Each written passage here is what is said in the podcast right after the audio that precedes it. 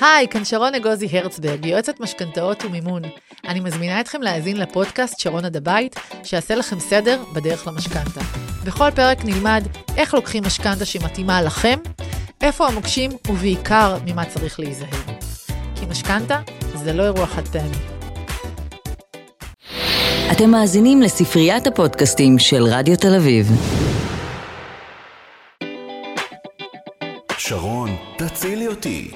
עם יועצת המשכנתאות שרון הרצברג.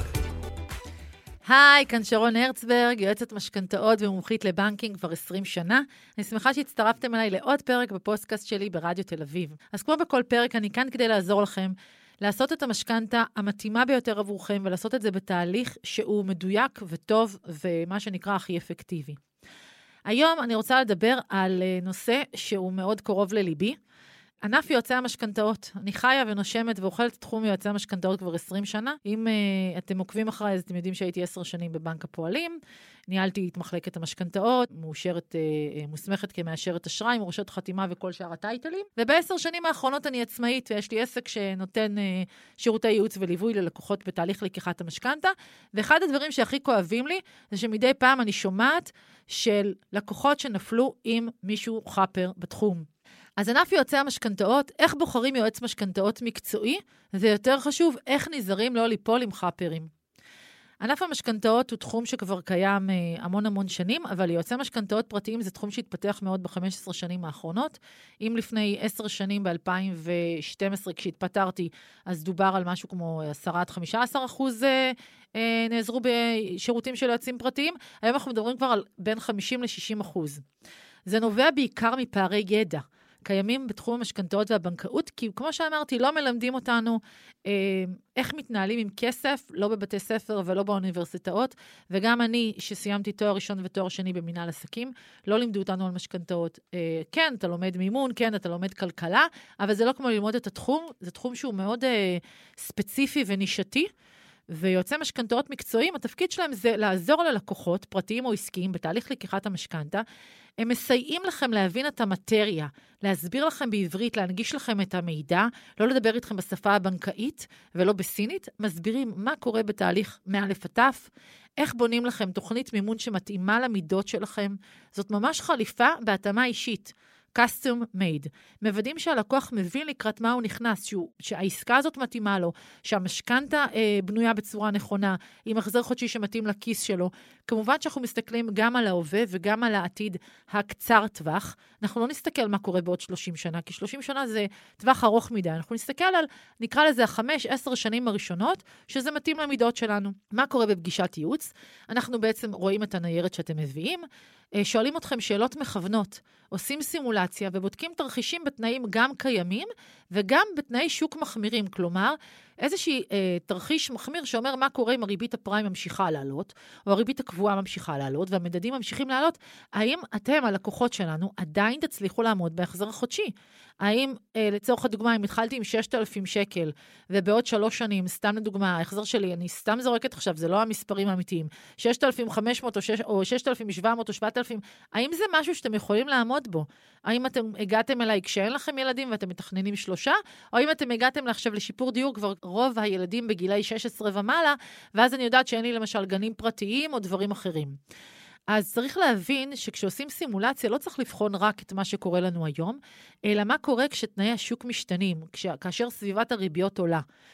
אנחנו פחות בוחנים מה קורה כאשר סביבת הריביות יורדת, כי כולנו אה, נשמח להיות אה, בחזרה בסוף 2021, כשריבית הפריים הייתה 1.6, או לחילופין אה, ב-2015, כשהבנקים נתנו פריים פחות 0.9 והריבית הקבועה עמדה על 2 והריבית הקבועה הלא צמודה עמדה על 3.3 אז פה, מה שנקרא, כולם מנצחים, כולם אה, עם החזר חודשי מתאים להם. אבל מה קורה כשזה לא המצב? מה קורה כשלמשל זוג התחיל בהחזר חודשי של 5,000, ובתוך הסימולציה שאני בונה לו, אני רואה שבתחזיות אינפלציה ופריים, תוך חמש שנים הוא מגיע ל-7,000, האם זה מתאים לו? אולי אני יכולה לכוון אותו, ללכת לנכס בשווי נמוך יותר, או אה, להגדיל הון עצמי, או ללכת על משכנתה בפריסה ארוכה יותר, ובעצם לבדוק מה מתאים ללקוח. בתור יועצת משכנתאות ותיקה, אני יכולה להגיד לכם שכשעבדתי בבנק, אני מודה, באמת לא הבנתי למה צריך יועצי משכנתאות פרטיים. וכשלקוח היה בא אליי ושואל אותי, האם אני צריך יועץ משכנתאות פרטי, אז אני מאוד נזהרתי, כי אמרתי, אם אתה מקבל את זה אצלי בחינם, היום זה מצחיק אותי, אם אתה מקבל אצלי היום אה, בחינם פגישה, אז למה לשלם עליה? הייתי אה, מאוד תמימה ונאיבית, וחשבתי שבאמת אה, רוב הבנקאים עובדים, מה שנקרא, עם שליחות ועם רצון לעזור, וככל שעובדים במערכת הבנקאית יותר שנים, מבינים שגם אם אני אגיע לבנק עם אה, מצפון בגודל במדינת ישראל, ואני בן אדם שיכול לא לישון בלילה, אם לקוח יכול חלילה להסתבך או, או עושה איזושהי טעות, אני ממש לוקחת את זה ללב. הבנתי שאי אפשר, גם אם תיתקלו בבנקאי שמאוד אכפת לו, הוא עובד בתוך מערכת שכל היום עומדת לו עם סטופר ומגדירה לו יעדים. וזה ברמה יומית, זה מתחיל בפגישות בוקר, ואחת ליום שואלים אותך אה, כמה יעדים ביצעת, כמה יש בקנה, כמה יש אה, אה, לקוחות, כמה, לכמה התקשרת. הבנקאים נמצאים בתוך סביבת עבודה מאוד מאוד לחוצה. הם לא יכולים עכשיו לפנות זמן בלתי מוגבל לכל לקוח, לשבת ולעשות לו תוכנית עסקית, לבנות לו תוכנית מימון בהתאמה אישית, לבדוק לו 20 סימולציות. הם פשוט לא יכולים, זה לא ישים.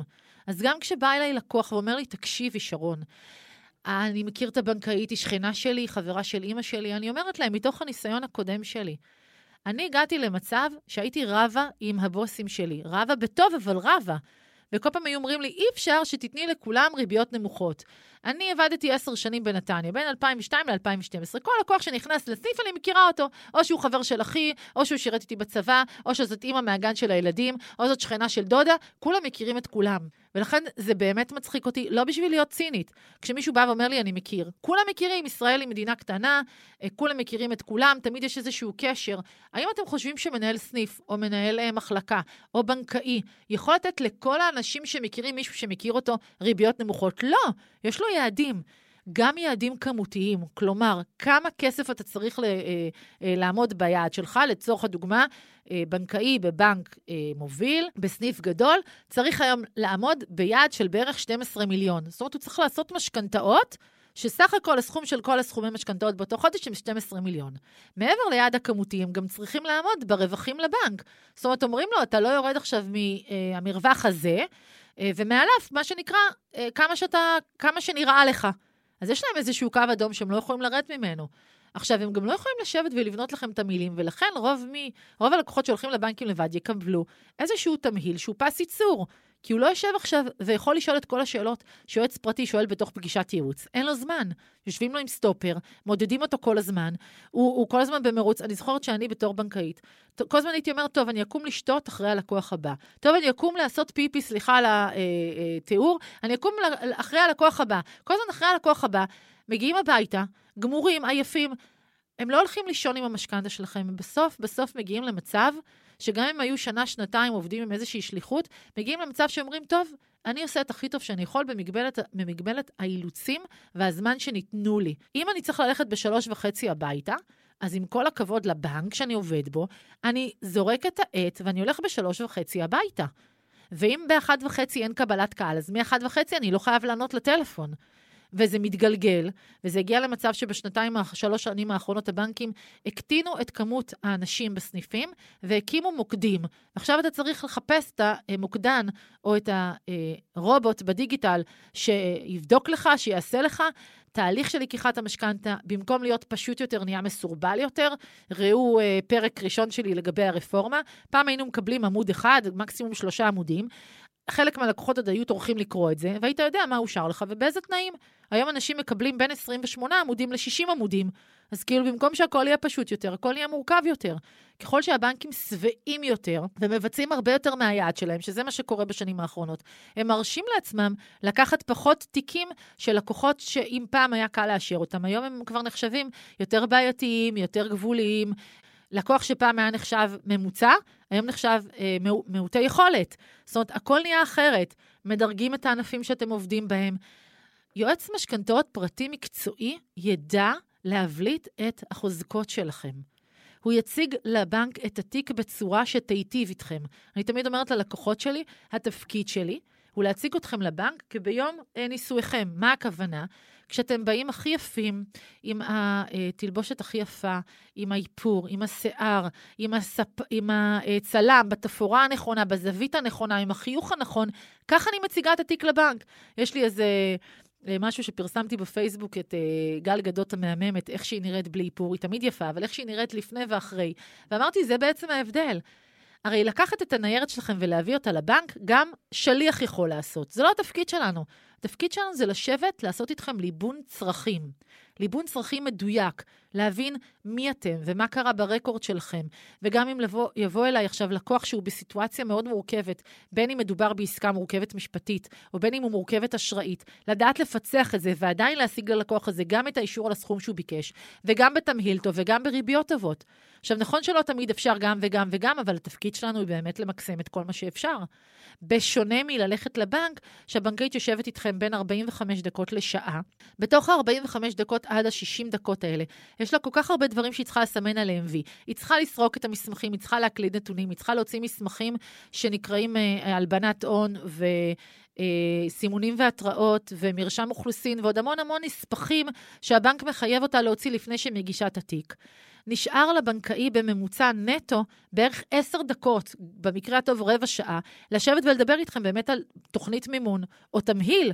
אז הם יושבים איתכם, עושים לכם סימולציה, הנחמדים אה, אומרים לכם בעל פה ונותנים לכם דף ועד ותכתבו, היותר נחמדים כותבים לכם בעצמם על דף, ונותנים לכם איזושהי, אתה יודע, משהו כללי.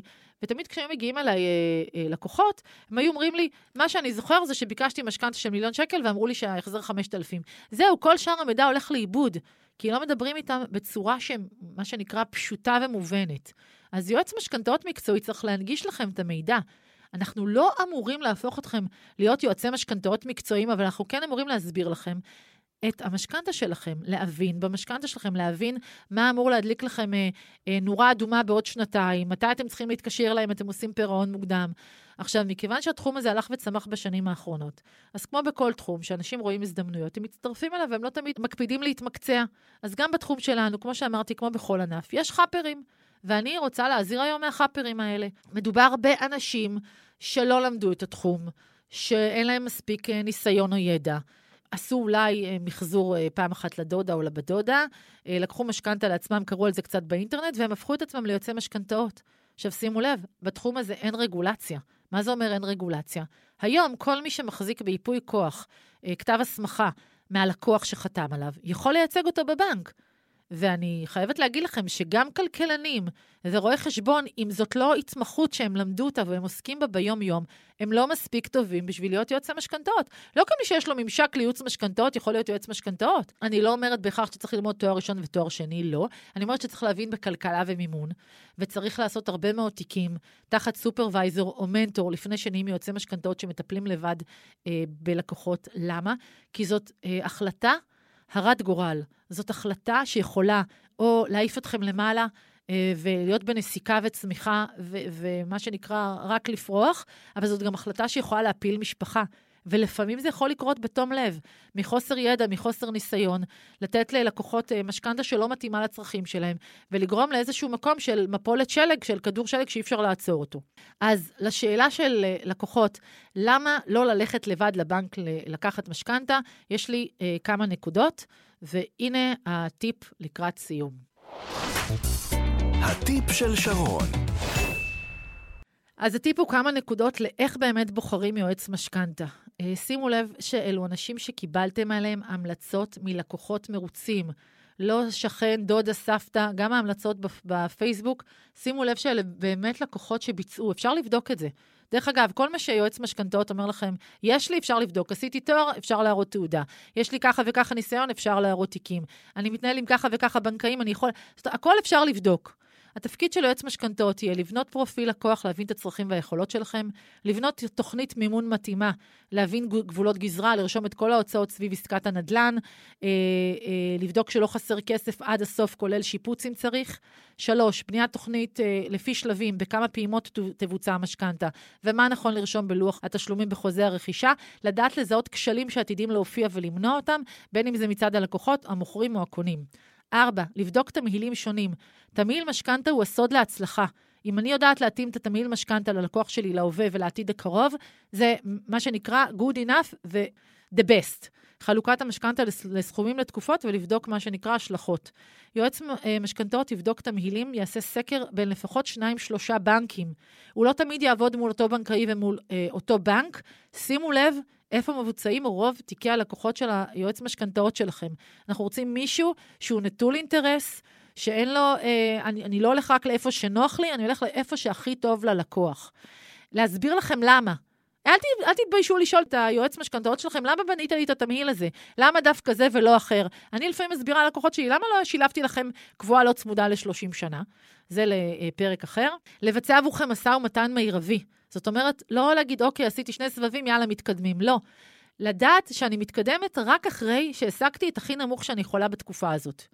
מניסיון רב שנים, אני גם לא מוותרת על ליווי לקוח לחתימות בסניף על תיק המשכנתה. אה, תוודאו, זה משהו שאתה יודע, נתון לשיקול דעת של כל יועץ ויועץ. יש כאלה שמלווים לחתימות בבנק ויש כאלה שלא. אם לא מלווים אתכם, חשוב רק לדעת את זה מראש, ולוודא שאתם חותמים על מה שסוכם מולכם. שמישהו יסייע לכם, גם אם זה מרחוק, בכל השלבים של שמאי, נוטריון, ביטוחים, טאבו, עורך דין, שלא תיתקעו פתאום בתהליך, ובגלל שאתם אה, לא יודעים מה לעשות, ה-24 ימים של תוקף הריביות אה, עובר. זה יכול להיות סיוע טלפוני, זה יכול להיות אה, להוציא אה, שליח בתשלום עבורכם, כי אמרנו שהאישור העקרוני ל-24 ימים. בקיצור, עבודתו של יועץ מקצוען היא לא רק ריביות, זה בהחלט חלק מאוד חשוב, אבל זה רק חלק. מי שמכיר את המערכת הבנקאית ידע לחסוך לכם בין 100,000 שקלים ל-300,000 שקלים. בתיקים מורכבים יותר או בסכומים גבוהים יותר, זה יכול גם להגיע ל-500,000 שקלים. ואני אומרת לכם חד וחלק, המערכת הבנקאית לא מאפשרת לבנקאי לתת כזו רמה של ייעוץ וליווי לקוחות. לא משנה מי אתם, מה, מה שנקרא אה, ה-VIP שלכם ואת מי אתם מכירים, וחושבים שידאג לכם. יש יעדים, יש לחץ, יש קבלת קהל, והניסיון מלמד שמי שהולך לבד לבנק, כנראה יתרום בממוצע יותר בין 100 ל-150 אלף שקל לרווחי הבנק. טיפ קטן, כמו שאמרתי, לא להתבייש לשאול. אני כאן גם בפייסבוק בטיפים וגם ביוטיוב וגם בשאר הפרקים בפודקאסט, ואני אשמח לעזור. שמחתי להיות איתכם בעוד פרק. תודה שהייתם איתי, תודה לקרולינה אבייב, טכנאית השידור ולצוות האולפן, וניפגש בפרק הבא של שרון תצילי אותי.